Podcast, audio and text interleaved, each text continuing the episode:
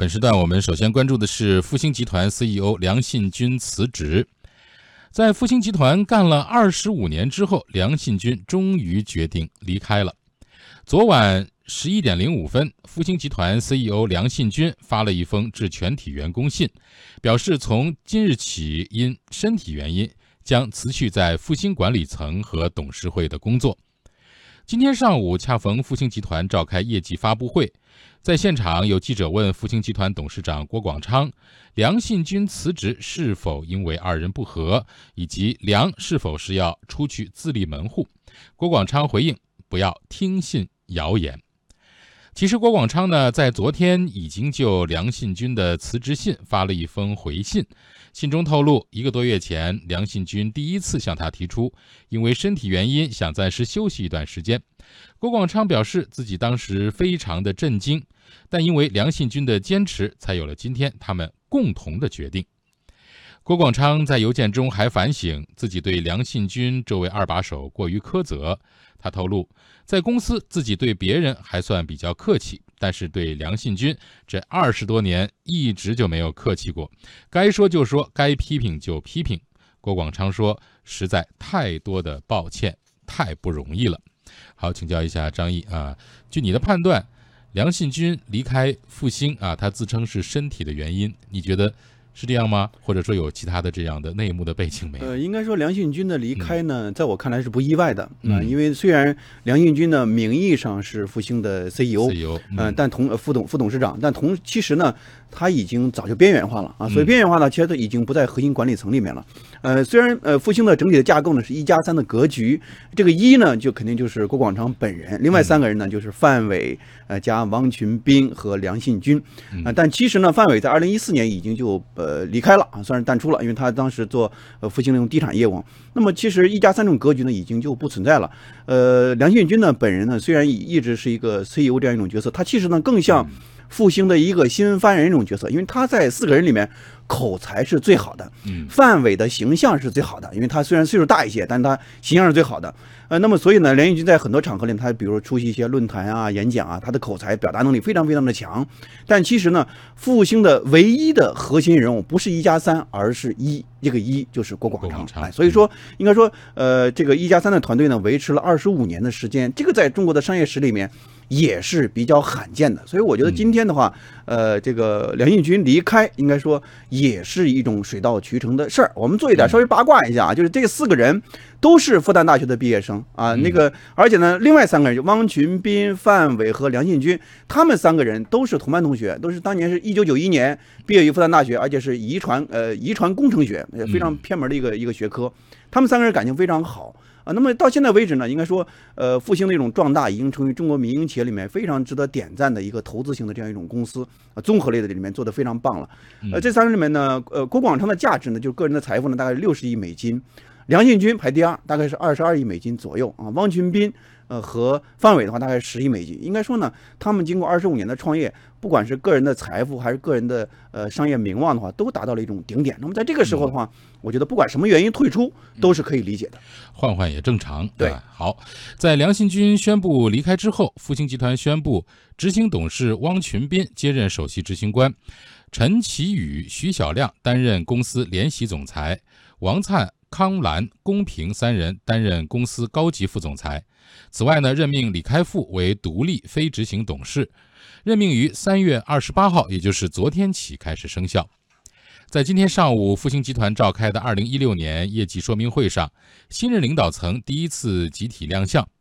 复星集团董事长郭广昌表示，去年复星集团的业绩取得了历史性突破，对公司今后五年的发展，他也充满信心。复星，我个人对大家共同的期待就是说，企业家精神去创造，去努力，去不断的学习，去不断的提高，去带领大家不断的去赢得更多的成绩。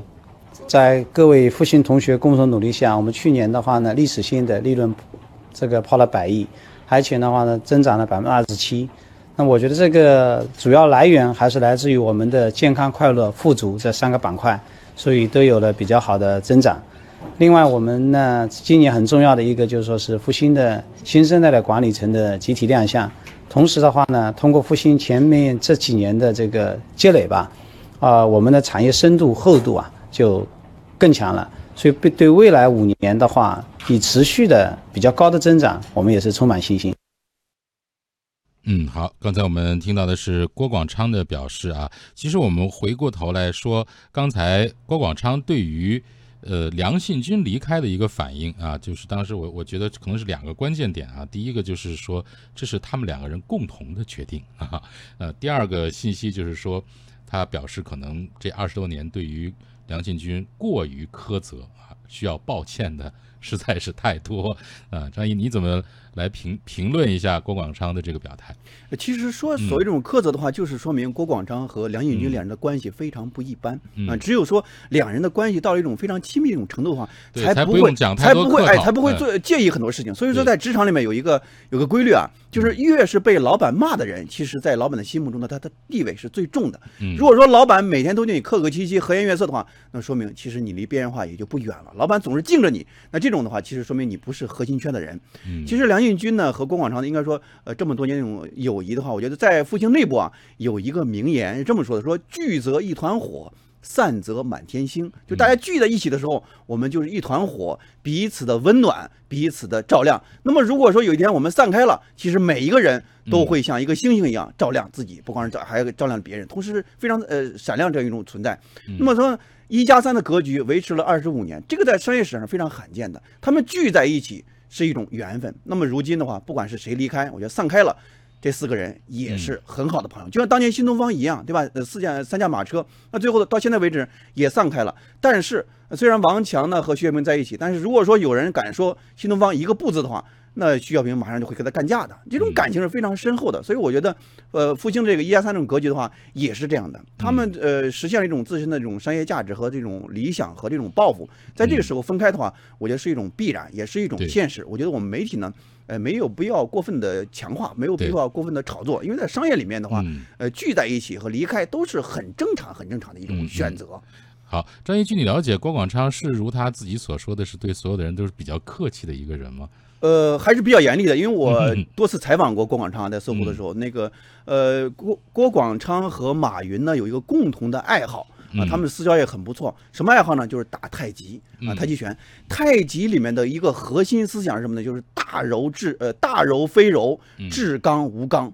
所以你第一次如果说刚接触这个郭广昌本人的话，就会感觉到非常的柔弱，非常的谦卑啊，感觉像一个柔弱的书生一样。但其实，在这种大柔的背后，是一种非柔这样一种境界。由于这个八个字，其实就是郭广昌本人的一种最好的这样一种体现。你表面看温文尔雅，但其实内心里面非常非常的强大。包括很多时候他对下属这种苛责和这种要求、这种批评，也是非常的严厉、非常的苛刻的。正是这样的一种大柔非柔和至刚无刚的这样一种境界，其实也是成就了今天这种复兴。因为他们走这样一种投资控股这样一种模式，应该说在国内的话走的是比较早的，而且到目前为止应该说还是比较成功的。嗯，好，我们再来看一下这个梁信军的履历啊。公开资料显示，今年四十九岁的梁信军出生于浙江台州，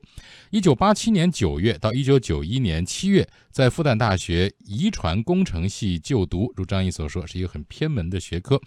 一九九二年，他和郭广昌等几位同学一起创建上海广信科技发展有限公司，担任副董事长和副总经理一职，而广信科技就是复星集团的前身，因此梁信军实际上是复星集团的元老级创始人之一。最初呢，梁信军和郭广昌创业的时候选择的是做市场调查业务啊，被称为是三无创业者，既没钱，又没经验，也没有商科的专业背景，完全是靠蹬着自行车大街小巷寻找客户。但是到了一九九三年六月，广信科技成立不到十个月的时间，公司就赚到了第一个一百万。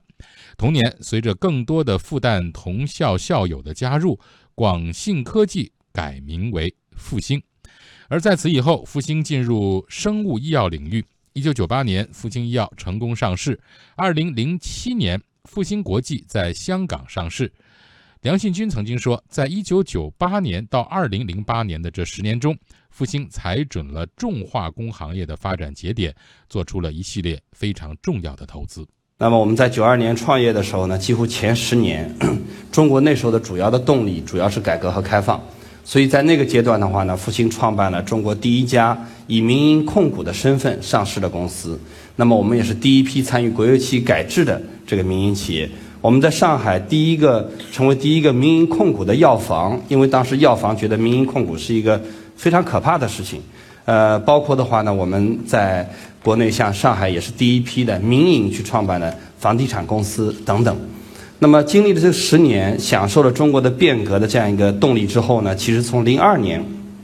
开始，我们就非常敏锐地意识到呢，中国的动力越来越多的被重化工业来驱动。所以从零二年以来的这些年当中呢，我们也积极投身于重化工业，比如说我们投资了钢铁，投资了铁矿，投资了金矿。那么时至今日的话呢，经历了好几个这个行业的这个波浪曲折、高潮低潮，迄今为止呢，我们还是在重化工业方面呢非常有竞争力的、最有竞争力的一批企业。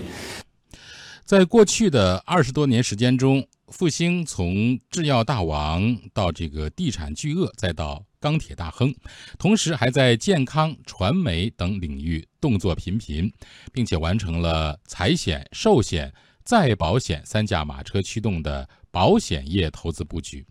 梁信军说，复兴的投资是有着自己独特的风格和商业哲学的。对复兴而言，我们看待每一笔投资，我都会问自己说，过去我们只问几个问题：第一，价值投资，它符合价值投资理念吗？第二，它符合中国动力吗？第三，它能够抵抗日益严峻的通胀吗？过去我们每每笔投资宏观的问三个问题，从一三年开始加第四个，它受益于互联网吗？据了解呢，梁信军在复兴的工作节奏是这样的：每天只睡四到五个小时，春节后到现在只休息过一天。那也许啊，他真的是有点累了。梁信军在有一次接受媒体采访的时候说，郭广昌到了一定的高度，一定会提出下一个更高的目标。对此呢，郭广昌自己也反省，是不是这就像爬山呢？有的时候我没有顾及大家是否疲惫，却一直望着更高的山峰，心里总想着跟大家一起向前走，但其实也许我的队伍里面已经需要有同伴，要喘口气，他需要休息了。好，继续请教一下张毅啊，像你说的，相处二十多年，共同创业，非常的不容易。那现在梁信军离开了，呃，他的离开对于复兴会有怎样的影响呢？呃，应该说对复兴来说没有大的影响啊，因为本身它已经是一个复兴呢，已经是一个多元化的、多元化投资、专业化经营的这样一种综合的金融类的控股的公司啊。核心的业务呢两块，一个是金融类的投资，另外一块产业运营。它的投资呢项目非常的广泛，涉及了几十个上市公司。呃，所以说你看，呃，它既有这个呃意大利的知名的男装的定制高端定制品牌啊、呃，还有这个博纳博纳影业，对吧？在也是我们的呃文化产业的一个一个代表品牌、呃，还有这个保德信，跟美国的保德信也有合资这种业务，以金融保险为核心，然后同时呢又做了很多这种产业相关的这种投资。所以说呢，其实任何的一个公司里面，如果你看它出现一种联席总裁的这样一种职位设计的话，就意味着什么呢？就意味着其实这个公司的真正的格局是什么呢？应该是只有一个核心，这个核心就是真正的董事长。所以说当复兴它已经出现联席总裁这种架构的时候，说明其实它已经从一加三的格局进化为一种一加 N 的这种格局。所以一加 N 的话就是说，以郭广昌为核心，呈现出更多这种新生代的职业经理人这样一种成长。那么以前那种一加三的话是一种过渡，是一种联合创始人这种角色，但是联合创始人也有一个唯一的核心，不变的核心就是郭广昌本人。我们讲，其实中国的民营企业里面真正开始做这种投资控股型的模式的话，其实最早应该是从二零零四年开始的。那个时候呢是联想的二十年，所以你看柳传志从联想集团然后退到联想控股，然后做一个投资控股这种概念。那么几乎是在同年的时候，呃，郭广昌也开始做这种投资控股这种模式。柳传志本人其实对于郭广昌这样一种投资控股的模式非常非常的推崇。有一次啊，我曾经当着郭广昌面我说转达了刘总对他的这种认可，他当时特别的谦卑说非常感谢刘总对我们这种认可。然后当时接受我采访之后也是哎一一个就是鞠躬感谢。他这样一种谦卑啊，就是我觉得也是他的一种人格的一种魅力使然啊。所以说你看之前的时候，呃，曾经也传过他个人失联这种情况，当时出现之后呢，应该说对资本市场的波动非常的重大，说明什么呢？说明复兴系的核心其实只有一个人，